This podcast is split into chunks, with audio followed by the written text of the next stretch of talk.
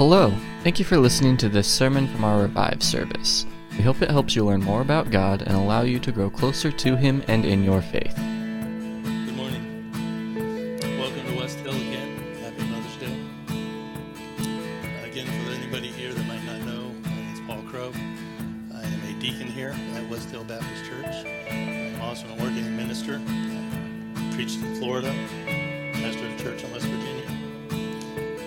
The Lord has brought us here, and it's a joy to worship with you, and it's a joy to share God's word. I want to start this morning again, as we have started the last two weeks. I would like us all to take a moment and bow our heads and close our eyes, and just lift each other and lift this church up to God in silent prayer.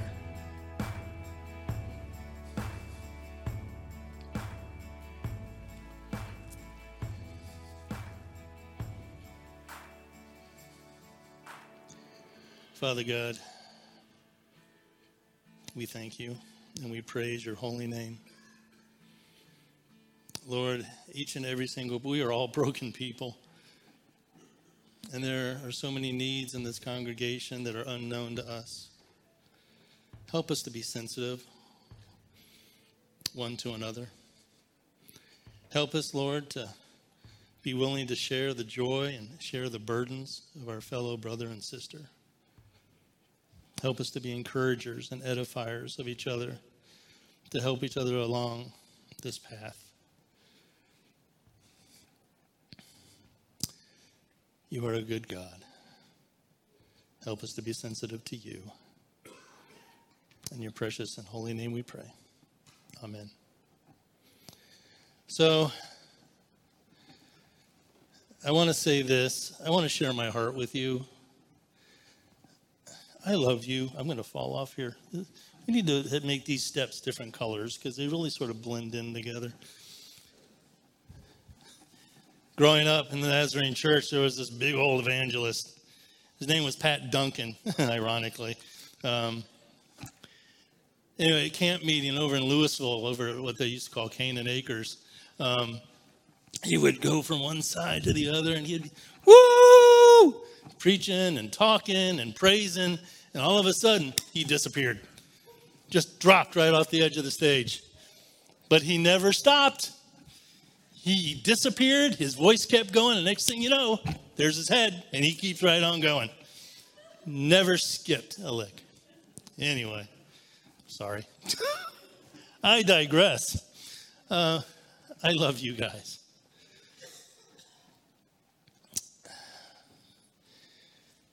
It has been mentioned to me, and if I in any way have ever offended anybody or came off as too harsh or too hard, I am truly sorry. Because whatever we say needs to be delivered in love. And I love you. But at the same time, I will not apologize for the truth.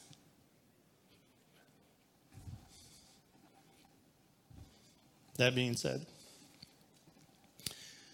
we were supposed to start today with a song, and I, I was really tempted to sit up here and bring it up on my phone and play it over this microphone. But has anybody ever heard the song Screen Door on a Submarine by Rich Mullins? Raise your hands. There's one, there's two, there's three. All right. Most of you have not. It's a funny song. It's a shame. But to talk about faith, to talk about loving faith without talking about loving deeds is about absurd as the concept of a screen door on a submarine. This morning, we're going to talk about sola fide. Faith alone. Two weeks ago, we were in Second Timothy chapter three. We were talking about Scripture. And I think we affirmed that God's holy word is sufficient and inerrant and infallible and eternal. Last week, we were in Ephesians we talked about grace. We talked about how we were dead, how we were defiant, and how we were doomed. Without God's grace, that unearned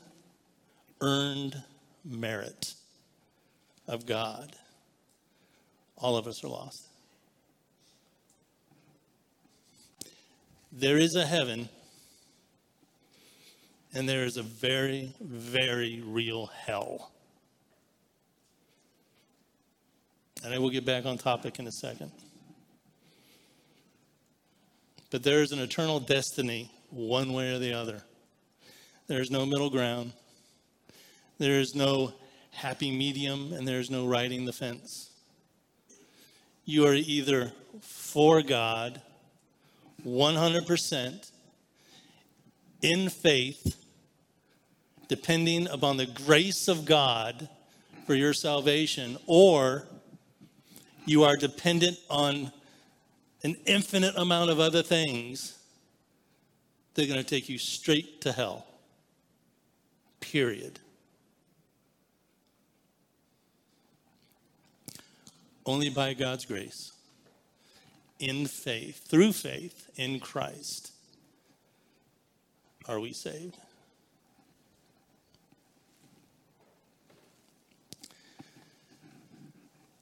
Becoming right with Christ is called justification. And we're going to talk about that this morning. How are we made right with God? Justification. All three Christian religions, for lack of a better word, will all agree that it involves faith in Christ. Unfortunately, only one of those three stand on faith alone. The other two depend on faith plus. It is not faith plus. It is faith in Christ.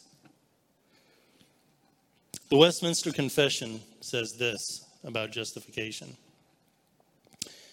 an act of God's free grace, when he pardons all of our sins and accepts us as righteous in his sight, only for the righteousness of Christ imputed to us and received by faith alone. Webster's eighteen twenty-eight edition, and I, I highly recommend, if you have a dictionary on your phone, download the free Webster's eighteen twenty-eight, because it is probably one of the most purest editions of the dictionary there is. It says that justification is the remission of sin and absolution from guilt and punishment, an act of free grace by which God pardons the sinner and accepts him as righteous on account of the atonement of Christ. You will not find that in Webster's dictionary today. In Romans three, verses twenty-four through twenty-five, we read this: there is no difference between Jew and Gentile, for all have sinned and fallen short of the glory of God, and all are justified freely by his grace through the redemption that came by Christ Jesus. God presented Christ as a sacrifice of atonement through the shedding of his blood, to be received by faith. We're going to look at three points out of that verse. The first one being this: the source of our justification is the grace of God. We are all freely, we are justified freely by grace through redemption. Redemption means to buy back or ransom. The second point: the ground of our justification is the works of Christ. Christ was presented as a sacrifice for our atonement, the shedding of his blood. That sacrifice needs to be received in faith. The term for this is propitiation. And that, that means is the sacrificial sacrifice of Christ satisfied the wrath of God. Second Corinthians five twenty-one says that God made him who had no sin to be sin for us, so that in him we might become the righteousness of God.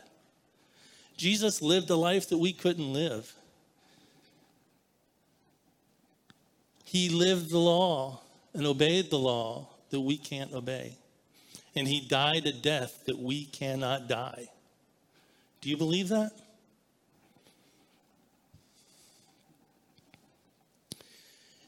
His righteousness is given to us because we have no righteousness outside of him.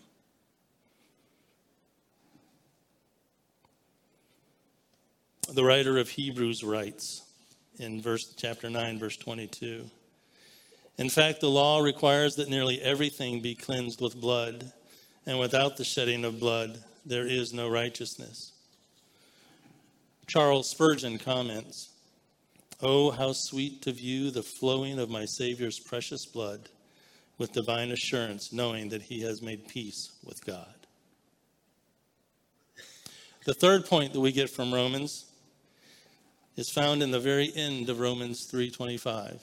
It says, to be received by faith. The means of our justification is faith. So what is faith? Has anybody ever read Hebrews chapter eleven, verse one, the first verse of the faith chapter? Now faith is confidence in what we hoped for, an assurance of what we do not see. That is the biblical definition of faith. Webster's again says this. It is the assent of the mind to the truth of God's divine revelation on God's own testimony, accompanied with assent of our will, an entire confidence or trust in God's character and declarations, in the character and doctrines of Christ, with an unreserved surrender to the will of his guidance and dependence on his merits for salvation. One more quote, and I'm sure you're getting tired of these. Anybody ever heard of Tony Evans? I love Tony Evans. I wish I could talk like Tony Evans.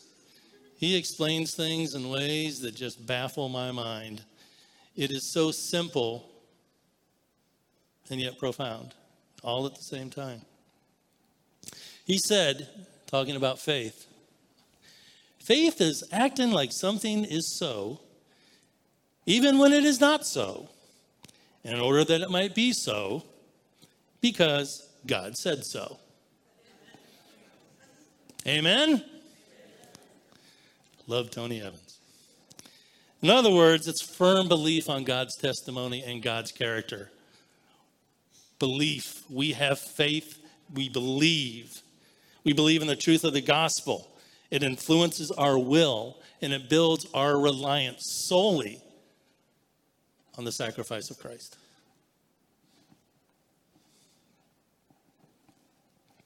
Billy Graham says that faith literally means to give up, surrender, or commit. Faith is complete confidence. Do you have confidence? Do I have confidence in all that Jesus said? We've talked about how he is faithful to the end. Do you believe it? We sang a song this morning. This is not in my notes, so I guess I'm ad-libbing. There's joy in the house of the Lord. Joy is not based on our situation. It is not based on the things that come into our lives. It's not based, it's not happiness. Joy is something that is profoundly deeper and is only found in a relationship with an almighty God. Do you believe that you can have joy in your sorrow? Do you believe that? I hope so. Because life is full of sorrow, and God promised us sorrow, trials, and persecution. And that's why joy is outside of that. We can have joy in God because of our faith and because of our confidence in what he has promised to do. Billy Graham continues on that note and says, discouragement is the opposite of faith. It is Satan's device to thwart the work of God in your life.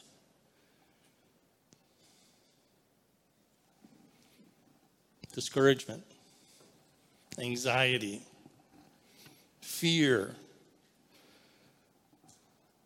have no place in the Christian life. Does that mean we're not going to suffer them? Oh, oh yeah. On a daily basis. But it doesn't define you. There's joy through everything. And if you can find that, and if you believe that, and you have faith in it, and you can live in it, then all those other issues, the discouragement, the anxiety, the sorrow, start to take a back seat. We don't always understand why it's happening, but God is allowing it. If we can believe that, he is allowing it for a purpose, and we can have joy through that purpose, because everything ultimately is done for the glory of God. Your salvation is done for the glory of God. God even said he took joy in the bruising of his son when he was crucified, because ultimately the death of Christ and the means of our salvation was for the glory of God. And the only way that happens is through faith.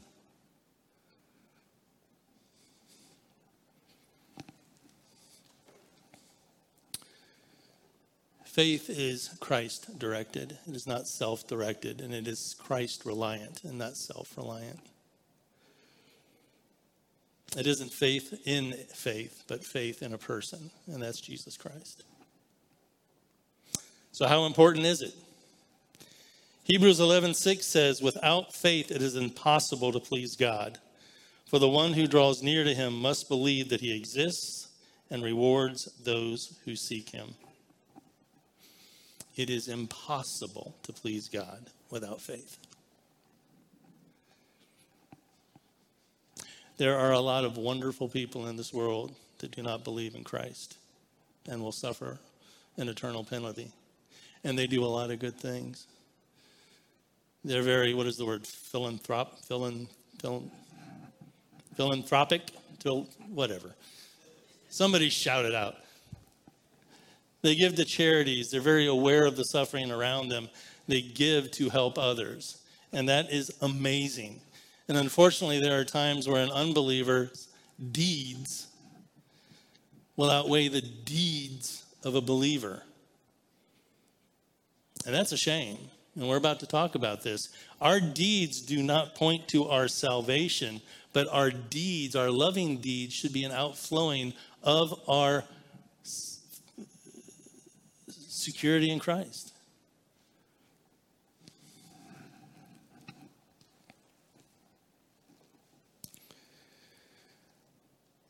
Today's passage is found in James two. We're going to be looking at verses fourteen through twenty-six. They will be up on the screen. So in context, chapter one, James is focusing on how he uses trials and he uses persecutions to grow our faith. In chapter two, he shifts gears and he talks, starts talking about the Christian life. In particular, he starts talking about a situation where when believers would get together, um, those that were rich, more attention would be paid to. They'd be given the best food, the best drink. And those that were poor would be shuffled off to the side and ignored. And James calls them out in chapter two. He calls them out because they are not practicing what they are preaching. You ever heard that term? They're not walking the talk. James began this section with a bone to pick with his readers. Take a look at verse fourteen. What good is it, my brothers and sisters, if someone claims to have faith but has no deeds? Can such a faith save them?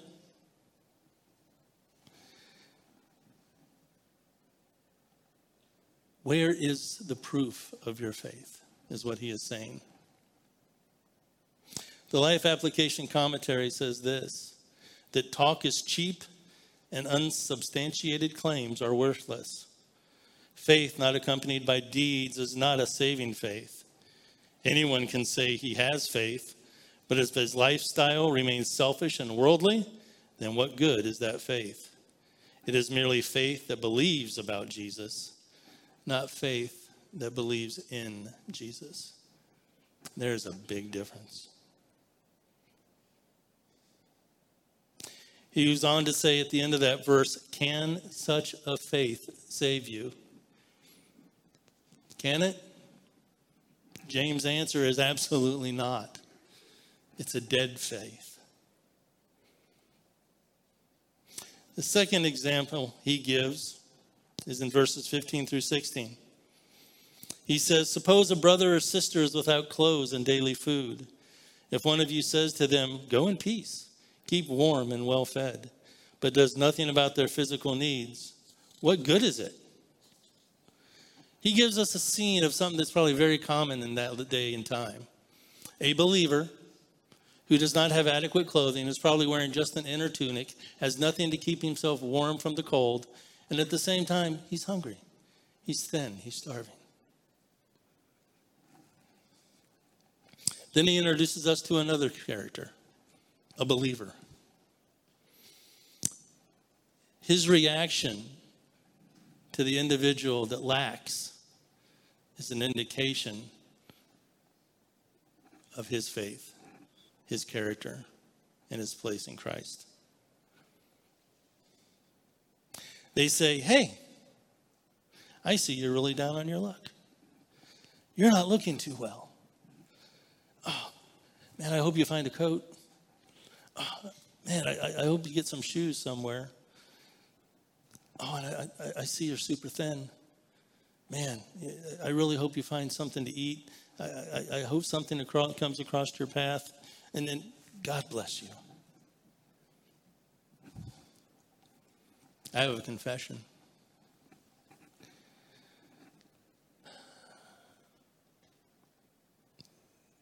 I don't know how many times in my life, it's not like thousands, but it's enough.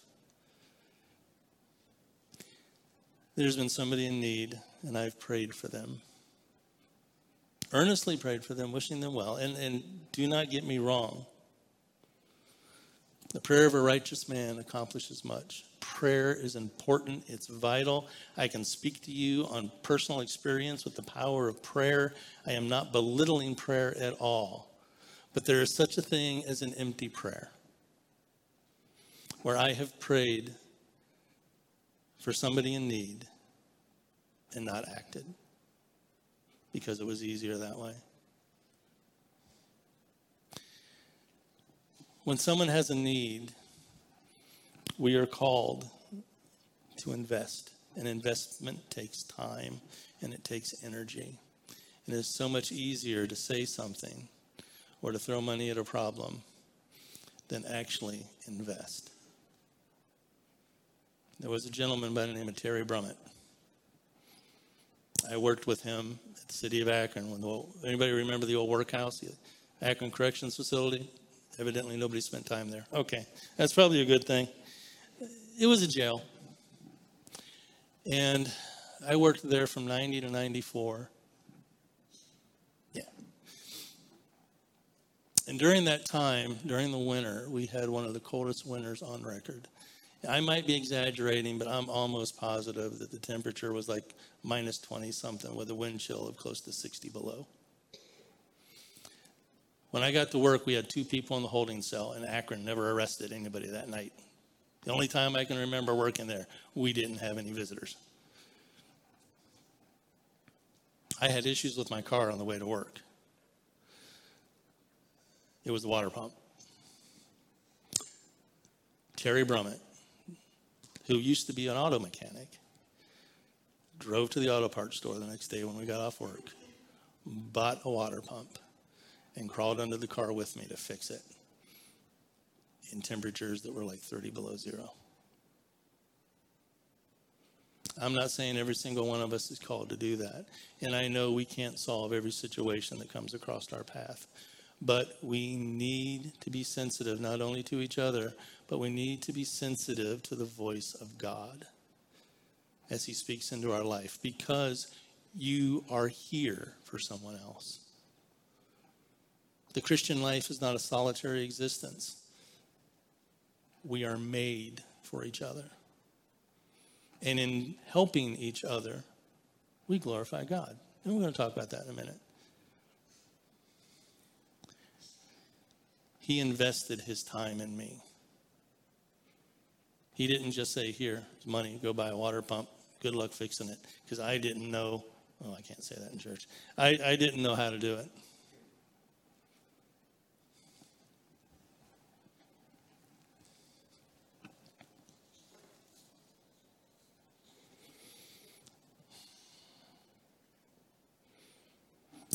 How does a Christian claim to be a follower of Christ and not help his fellow believer?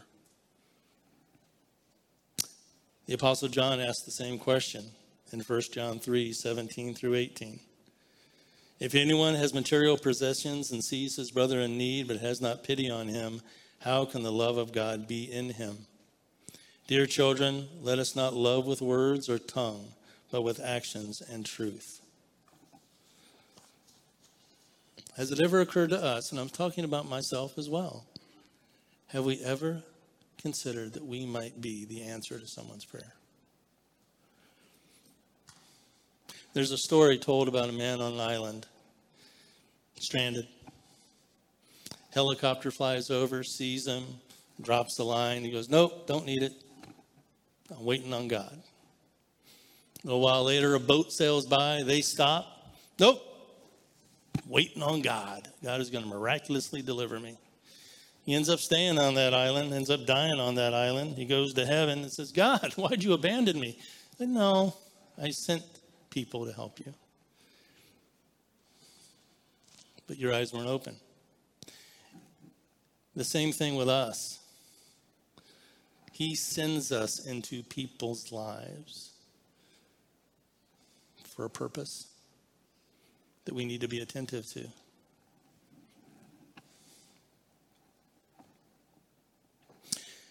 He sums up everything in James two seventeen. He says, in the same way, faith by itself, if not accompanied by action, is dead. Dead. Calvin said, we are saved by faith alone, but not by a faith that is alone. Now, I know he's talking about Christ in that situation, because faith can be in simply faith or, or, or oh, I have faith tomorrow is going to be better. But no, faith has to be based on something tangible. And in this case, the tangible aspect of faith is Christ. But also, it is not a faith that is alone in itself. It is a faith that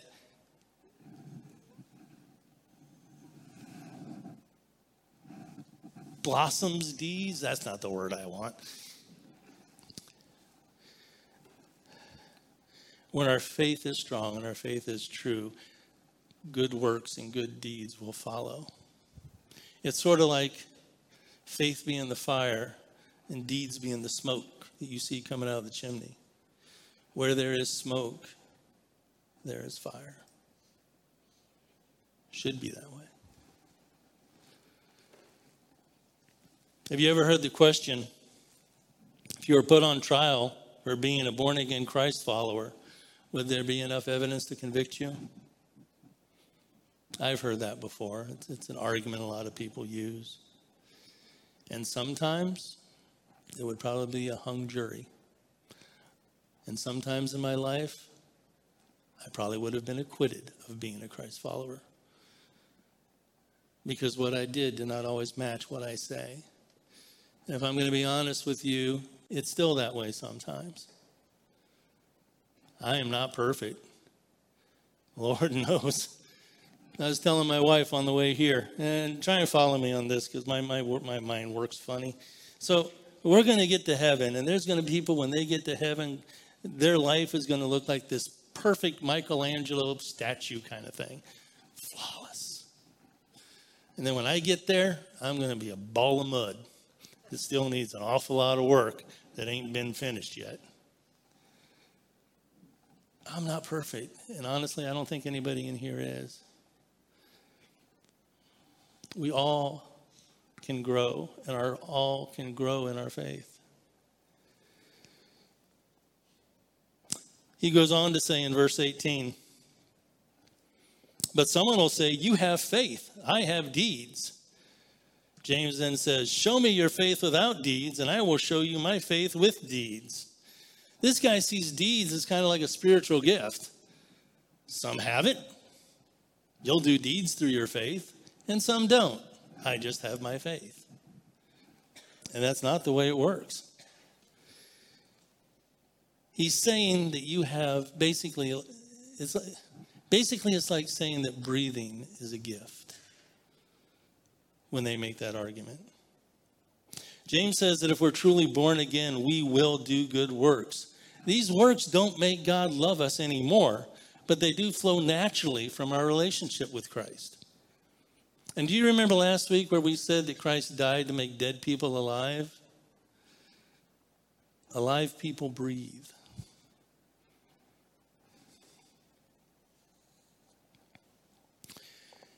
Christianity is not private. Our life is not to be lived hidden behind the doors of our homes or the doors of our churches. Christianity is to be lived in public, and it is very, very uncomfortable at times. But in Matthew five sixteen, we read that in the same way, let your light shine before men, that they may see your good works and praise your Father in heaven. Good deeds bring God glory. Back to what I spoke to just briefly earlier. Your salvation brought God glory. The death of Christ brings God glory. The deeds that you do in life bring God glory. That's what all, that's where it all ends up. It all points to the glory of God. James is talking about the fruit of our salvation, an outpouring of our faith. Because if a person is truly saved, what kind of life do we expect from them? What kind of life does God expect of them? Matthew seven, verses eighteen through nineteen, says that a good tree cannot bear bad fruit, and a bad tree cannot bear good fruit. Every tree that does not bear good fruit is cut down and thrown into the fire. Thus their fruit, thus by their fruit, you will recognize them. I look at it this way. I think of faith as calories. Can't see them, but you do see the result. I would like to say that this is an example of my faith. It's not. The Apostle Paul, remember, said that becoming saved, becoming a Christ follower, is a life-changing event. Second Corinthians five twenty-one, therefore, if anyone is in Christ, he is a new creation. The old has gone and the new has come. Warren Wiersbe says that no man can come to Christ by faith and, the, and remain the same any more than he can come in contact with a two hundred twenty volt wire and remain the same. Is that true? I've said in the past, and I'm going to say again, I firmly believe that everything that transpires in our life, God either wills or allows. Do you agree with that? Good and bad. I just completely forgot where I was going.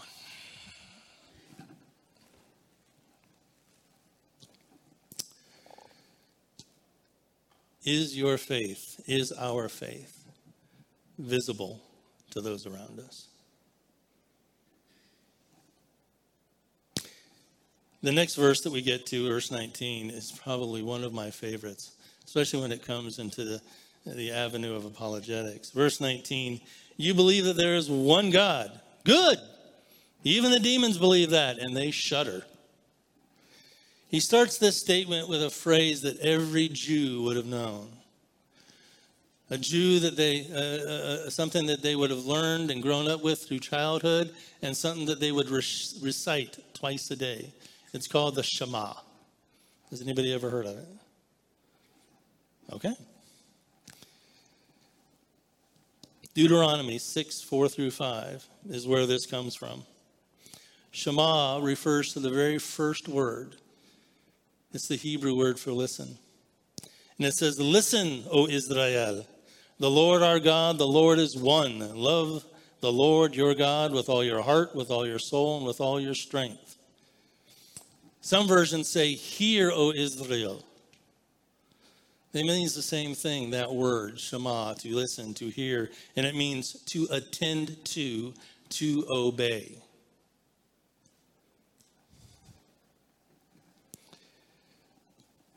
James says, so what if you believe? So do the demons. This individual has a whole lot of head knowledge, but he has no change of heart. They believe of a God. They believe one exists. But do they believe in? Do they hear him?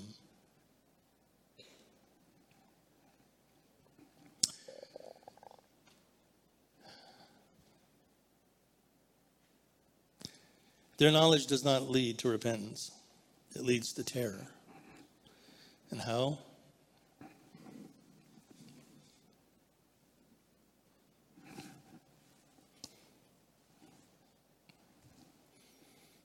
Back to verse nineteen, please.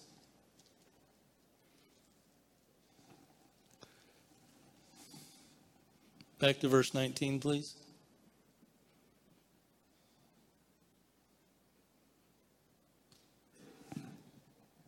Okay. You believe that there is one God, good, even the demons believe that, and they shudder. That's how we know. The word for shudder is phisa. It means to bristle, to stiffen, to stand up, and to be struck with extreme fear, to be horrified. This is actually where the whole term goosebumps comes from. Phisa. Do you remember the story in Matthew when Christ confronted the demons and the man? Their reaction was, "What do you want of us, O Son of God?" They knew who he was. They didn't believe in him the way that a relational belief is. Charles Spurgeon wrote, "If there is a faith that leaves a man just what he was and permits him to indulge in sin, it is the faith of devils. Perhaps not even as good as that. For the demons believe and tremble, while the hypocrite professes to believe God and dares to defy God and seems to have no fear of him whatsoever." What is your faith like today? Do you hear him? Do you abide in him? Do you believe in him? Is your faith in Christ, or is it of?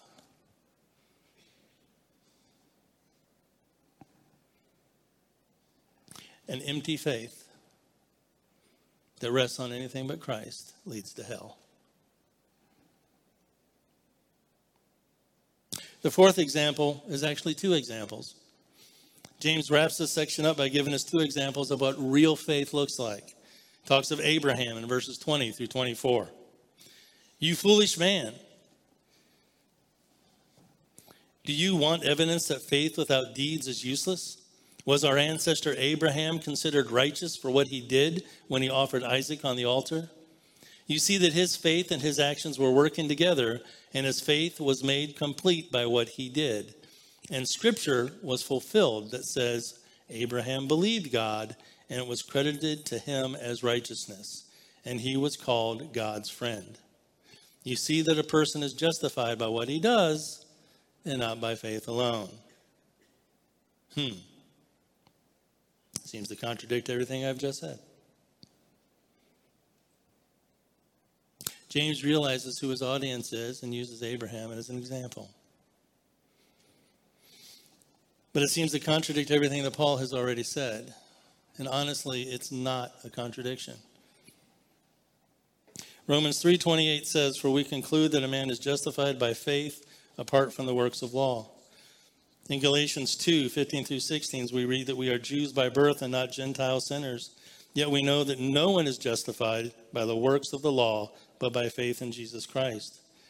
And we have believed in Christ Jesus so that we might be justified by faith in Christ and not by the works of the law, because by the works of the law, no human will be justified. So do James and Paul agree or do they disagree? They agree. How can that be, Brother Paul? That doesn't make any sense. It makes complete sense. They don't disagree, they just approach the subject from two different points of vantage. The Life Application Commentary says the emphasis is different. Paul is writing about the root of salvation, whereas James is more interested in the fruit of salvation. The perspectives are different. Paul is looking at justification by faith alone, whereas James is referring to God's final verdict over the Christian life at the judgment seat of Christ, where every single one of us will be judged on our deeds. It has nothing to do with salvation. We're already there. We're in heaven and we are being judged for what we did. And that's where those crowns come from that we ultimately lay at the feet of Christ. So yeah, deeds are important. And they should be an outpouring of our faith. They shouldn't be empty. They should be something that just naturally flows as the love of Christ flows through us and is manifested in our love for others. Matthew Henry wrote that faith is the root, good works are the fruit, and we must see to it that we have both. The second example that he gives is Rahab, who was a Gentile. Abraham was respected and Rahab was a prostitute. Abraham was called a friend to God and Rahab was from a pagan nation. But ultimately, they both shared the same fruit. James two twenty-five says, in the same way, was not even Rahab the prostitute considered righteous for what she did when she gave lodging to the spies and sent them off in a different direction? She believed in the one true God. Her faith led her to hide the spies. If you turn to Joshua chapter two, verse one through eleven, it's the story of Rahab. And what I want to focus on here is verse, well, ten, where she says to the spies, for we have heard how the Lord dried up the waters of the Red Sea before, before you when you came out of Egypt, and what you did to Sihon and Og, the two Amorite kings you completely destroyed across the Jordan. When we heard this, we lost heart, and everyone's courage failed because of you. For the Lord your God is God in heaven above and on earth below. They heard. I'm now going to flip over to Romans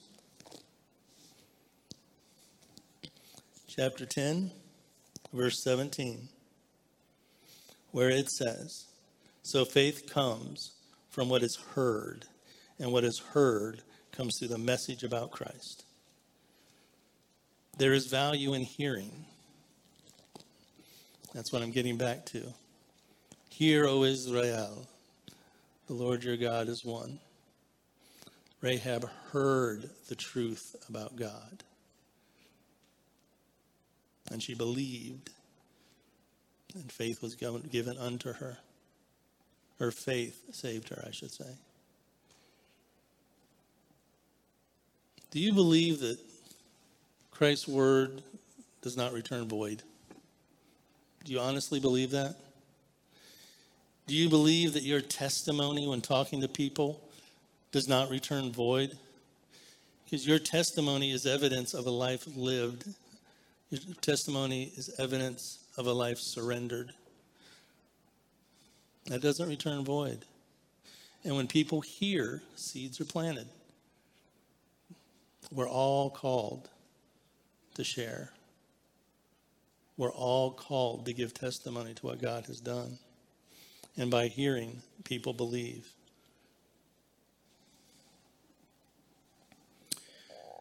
Hebrews eleven thirty-one says that by faith, Rahab the prostitute received the spies in peace and didn't perish with those who obeyed. She had a living faith. He finishes this section with a summary in verse twenty-six. As the body without the spirit is dead, so faith without deeds is dead. A faith that does not express itself in loving deeds is dead. Again, we can't solve every problem in our life that comes across our life. But if you are sensitive to the to the voice of God, he will put you in the pathway of people that he intends you to minister to. Not just in word, but in deed.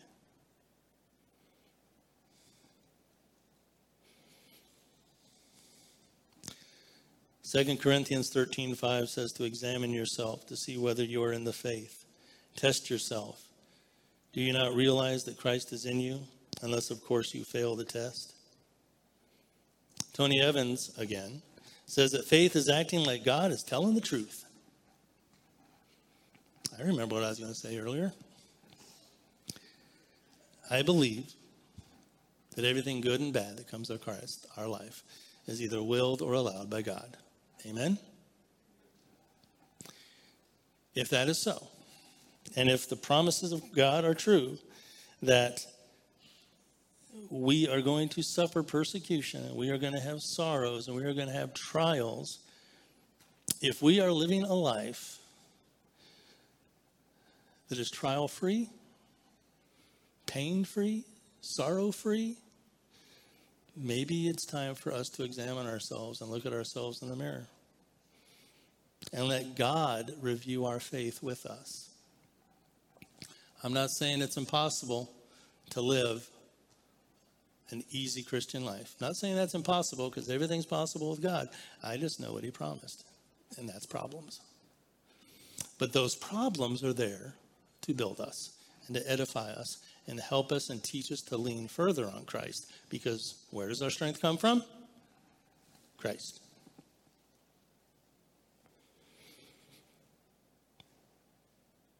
Do we know about him, or do we believe in him? Stories told of a missionary in China. He was in China, and he once told Jesus for the first time to a group of people that were on an island. When he finished, someone said, "Oh, yes. We know Jesus." I'm sorry, I shouldn't. I'm not, I don't mean to talk like that. "Oh, yes, we know Jesus. He used to live here." Somewhat surprised, the missionary's like, "Wait a minute. He lived two thousand years ago." He tried to explain that. But the man insisted, "We have met Jesus. He lived here." Not so. "He lived in this village. We knew him." The crowd then took the missionary to the village cemetery and showed him the grave of a medical missionary who had lived, loved, served, healed, and died in that community. Would anyone ever confuse us with Jesus by looking at our life? How is your faith evidenced? We are saved by faith alone. There's no amount of good works. We've settled that. There is nothing you can do to earn the unmerited grace and favor of God through faith in Christ. Can't do it.